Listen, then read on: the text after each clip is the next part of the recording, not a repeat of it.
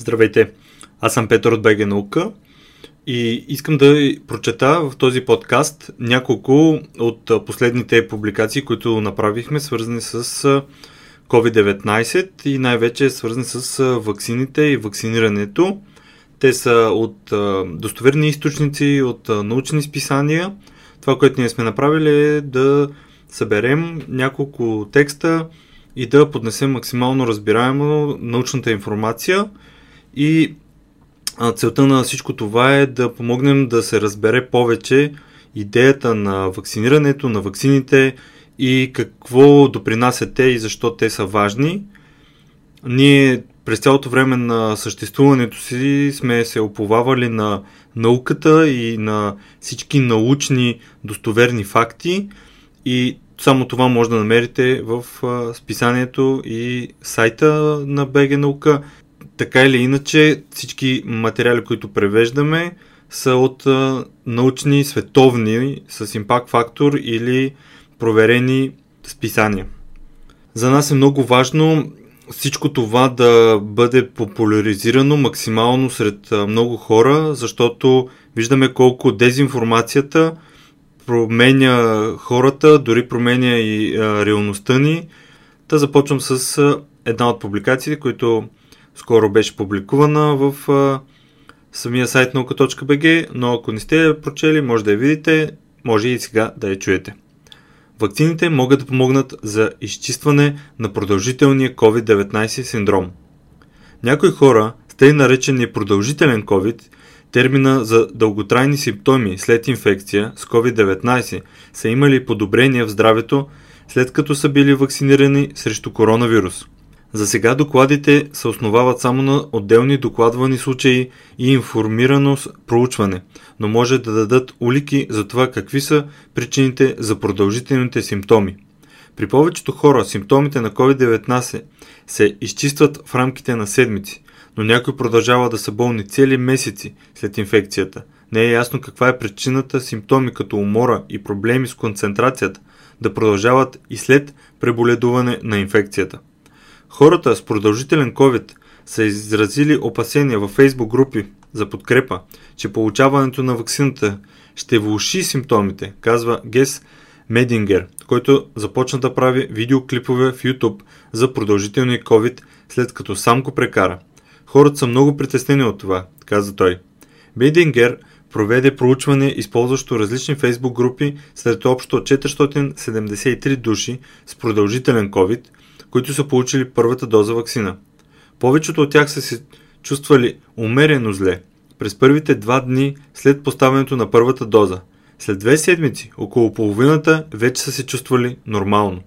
Само малка част, 4%, са отишли към по-лошо, като се заявили, че симптомите им се повтарят. Други 14% казват, че се чувстват малко по-зле, отколкото преди вакцината, но 32 на 100 казват, че или се се чувстват по-добре, или са напълно възстановени. Приемането на вакцината е по-вероятно напълно да отстрани симптомите ви, отколкото да се почувствате много по-зле, каза Медингер. Повечето от анкетираните са от Великобритания или САЩ. 60% от тях са получили вакцината на Pfizer-BioNTech, 30% са получили Oxford AstraZeneca, а останалите 10% са били вакцинирани с Модерна. Чрез поставяне на вакцина можете да подобрите имунния отговор при хора, у които все още може да има спотаиващ се вирус в някои части на тялото. Съответно, това би довело до елиминирането му, казва Питър Опеншоу от Imperial College Лондон. Но добавя, че това е твърде рано да се заключи, че вакцината определено помага на хора да се възстановят от продължителните симптоми и че за това е необходимо официално проучване. Източник New Science Magazine – Текста подготви Радослав Тодоров и аз изчетох текста Петър Теодосев и продължавам към следващия текст. Вакцинирането първо на уязвимите може да е недостатъчна стратегия. Вакциналната стратегия, която повечето нации следват, първо да вакцинират най-уязвимите, а не тези, които най-вероятно разпространяват коронавируса, може да бъде най-добрият начин за спасяване на човешки живот в краткосрочен план. Но това е и стратегията с най-голям риск да стимулира еволюцията на вариантите, които могат да избегнат защитата от вакцина, според модел, разработен от Джулия Гог от университета в Кембридж. Коя е абсолютно най-обща стратегия? Вие вакцинирате всички уязвими и нито един от останалите, казва Гог в онлайн презентация през февруари. Гог не призовава за промяна в стратегията за вакциниране, но нейното откритие засилва значението на намаляването на броя на случаите с разпространението на вакцините. Трябва да намалим разпространението, в противен случай създаваме реален риск за поява на щам, който може да избегне вакцината, казва тя пред New Scientist. Това, което не можете да предвидите е да прокарате половината от вакцинацията и да позволите на случаите да нарастват. Това би било опустошително. За разлика от това, страни с малко или никакви случаи, вируса ще има много по-малко шансове да се развие, така че там реда на вакцинация няма значение по отношение на еволюцията на варианта. Простият модел на ГОК е един от първите, който е оценява ефект от вакциналните стратегии, като същевременно отчита риска от възникващи нови варианти. В него цялото население е разделено на уязвими хора с по-голям шанс да се разболеят тежко и неуязвими, които са по-склонни само да разпространяват вируса. Предполага се, че вероятността от поява на нови варианти зависи от броя на вакцинираните хора, които се заразяват, тъй като всеки път, когато това се случи, има малък риск от такива еволюиращи варианти. Въпреки, че модел е прост, Гок смята за правилен общия извод, че вакцинирането първо на уязвимите увеличава възможността от поява на нови варианти, които могат да избегнат вакцината. Това е най-доброто, да продължавате да купувате най-лошите си лотарийни билети и след това да бъдете изненадани, ако спечелите от лотарета, казва тя. Но с по-трансмисивния вариант B1.1.7 който причинява нарастващ брой случаи в световен мащаб, все още трябва да сме фокусирани предимно върху вакцинирането на уязвимите, казва Алесандро Веспианяни от Североистичния университет в Бостън. Трябва да се справим с този вариант, който се усилва сега, казва той. Трябва да мислим за предотвратяването на смъртните случаи през следващите няколко месеца, а не само за непосредствено предстоящите. Все още има твърде много неизвестни в моделите, за да могат те да ни дадат ясни отговори за най-добрата вакцинална стратегия, казва Веспияняни. Например, дори да се развият варианти, които са по-склонни да заразяват вакцинирани хора, те ще могат да причинят само леко заболяване, ако въобще успеят да го направят. Миналата година Веспияняни и колегите му сравниха какво би се случило, ако вакцините се разпространяват справедливо по света възоснова на броя на населението, вместо да се натрупат от богатите нации, докато не вакцинират цялото си население, както планират да направят от САЩ и Великобритания. Изследователите изчисляват, че справедливото разпределение би намалило на половина броя на глобалните смъртни случаи. Източник New Science Magazine, текста подготви Радослав Тодоров и отивам към третата статика, която пак е кратка и дава по-обща картина какво се случва и какви са предимствата да бъдем вакцинирани, като този пример, разбира се, не е от България, а е от САЩ, където вече има много милиони хора, които са вакцинирани с различен брой вакцини и какви са плюсовете на това голяма част от населението да бъде вакцинирана. Казва се какви са предимствата на вакцинацията в САЩ. Хората в Америка могат да се събират в частни имоти без социално дистанциране или носене на маски за лице, след като бъде напълно вакцинирани срещу COVID-19, заявиха американските власти. Те могат също така да посещават невакцинирани хора от едно домакинство без маски или спазване на дистанция, при условие, че домакинството е с нисък риск от тежко заболяване, съобщиха в понеделник Центровете за контрол и превенция на заболяванията CDC.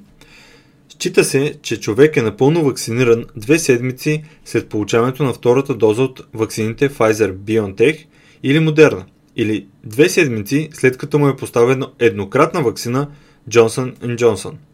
Ръководството, което бележи значително отпускане на ограниченията, ще позволи на много семейства да се срещат отново. CDC заяви, че решението е подкрепено с множество доказателства за ефективността на ваксините срещу COVID-19, за предотвратяване на симптоматичната инфекция и може би на предаване на вируса.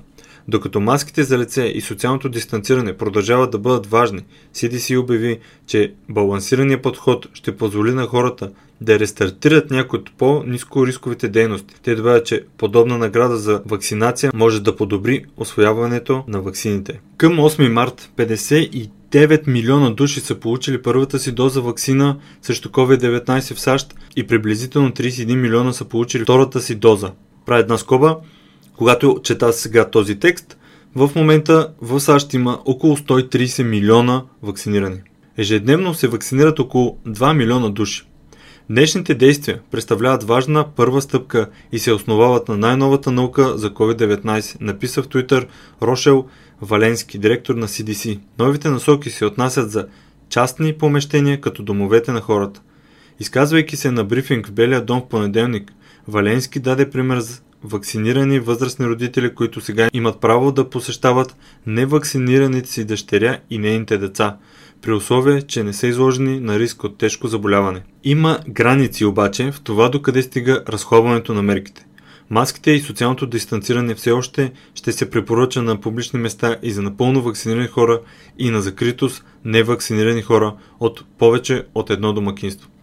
Валенски отбеляза, че има малък риск вакцинираните хора да се заразят с леко заболяване и да го предадат на други. По-рано изследователите предупреждават, че това може да доведе до мутации, които позволяват на вируса да избяга от защитата на вакцината ни, възстановявайки пандемията. От CDC заявиха, че са уверени в това, че вакцините осигурят известна защита срещу настоящите варианти, включително B117, за първи път е идентифициран в Обединеното кралство. Въпреки това се отбелязва, че е по-ниска ефективността срещу инфекции от варианта B1 351, открит за първи път в Южна Африка. В САЩ има ограничен генетичен мониторинг на варианти, така че не е ясно колко широко разпространени са те в страната. Валенски припомня, че САЩ остават в сериозна ситуация с високи нива на предаване на вируса сред обществото в цялата страна. Все още има по 58 000 нови случаи на ден, въз основа на 7-дневна средна стойност. Ръководството на CDC контрастира с това на някои други страни, като Великобритания, където вакцинираните хора трябва да се дистанцират социално и да носят защитни покрития за лице, когато са в близост до други и все още нямат строги ограничения за социални събирания. Пол Хънтър от университета в Източна Англия заяви в изявление, че съветите на CDC имат известна заслуга, но мъдростта да се позволи на напълно вакцинирани хора да се събират зависи от степента на разпространение на вируса в даденото общество. Той каза, че Обединеното кралство все още не трябва да предприема такава стратегия. Разрешаването на напълно вакцинирани хора да се срещат с тези, които не са вакцинирани, само може да предизвика проблеми, каза Лоренс Янг от университета в Лорик, Великобритания, в свое изявление по темата. Източник New Science Magazine, текста подготви Радослав Тодоров. Искам само да добавя едно видео, което аз ще сложа линк в описанието на подкаста, където може да, да го видите. Видеото показва, че най-важното в вакцинирането не е това да имаме 100% защита от самия вирус, а 100% защита от лошо прекарване и влизане в болница.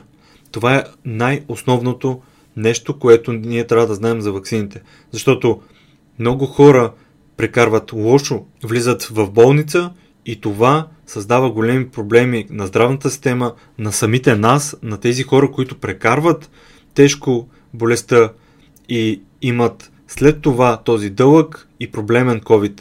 Затова вакцините създават 100% ефективност ние да не се разболеем толкова зле. Ако се разболеем, независимо от щама, ние ще го прекараме наистина като грип, а не като тежък COVID. Затова е важно вакцинирането да бъде масово, за да можем да се запазим здрави и да предпазим и нашите близки. Това е. Ако имате въпроси, пишете в Facebook, пишете на имейл petaretnauka.bg и ако ви харесва това, което правим, вижте изписанието. Всеки брой публикуваме и документален филм, който е най-вече свързан с част от науката в България и историята в България. Благодаря, че слушахте. Чао!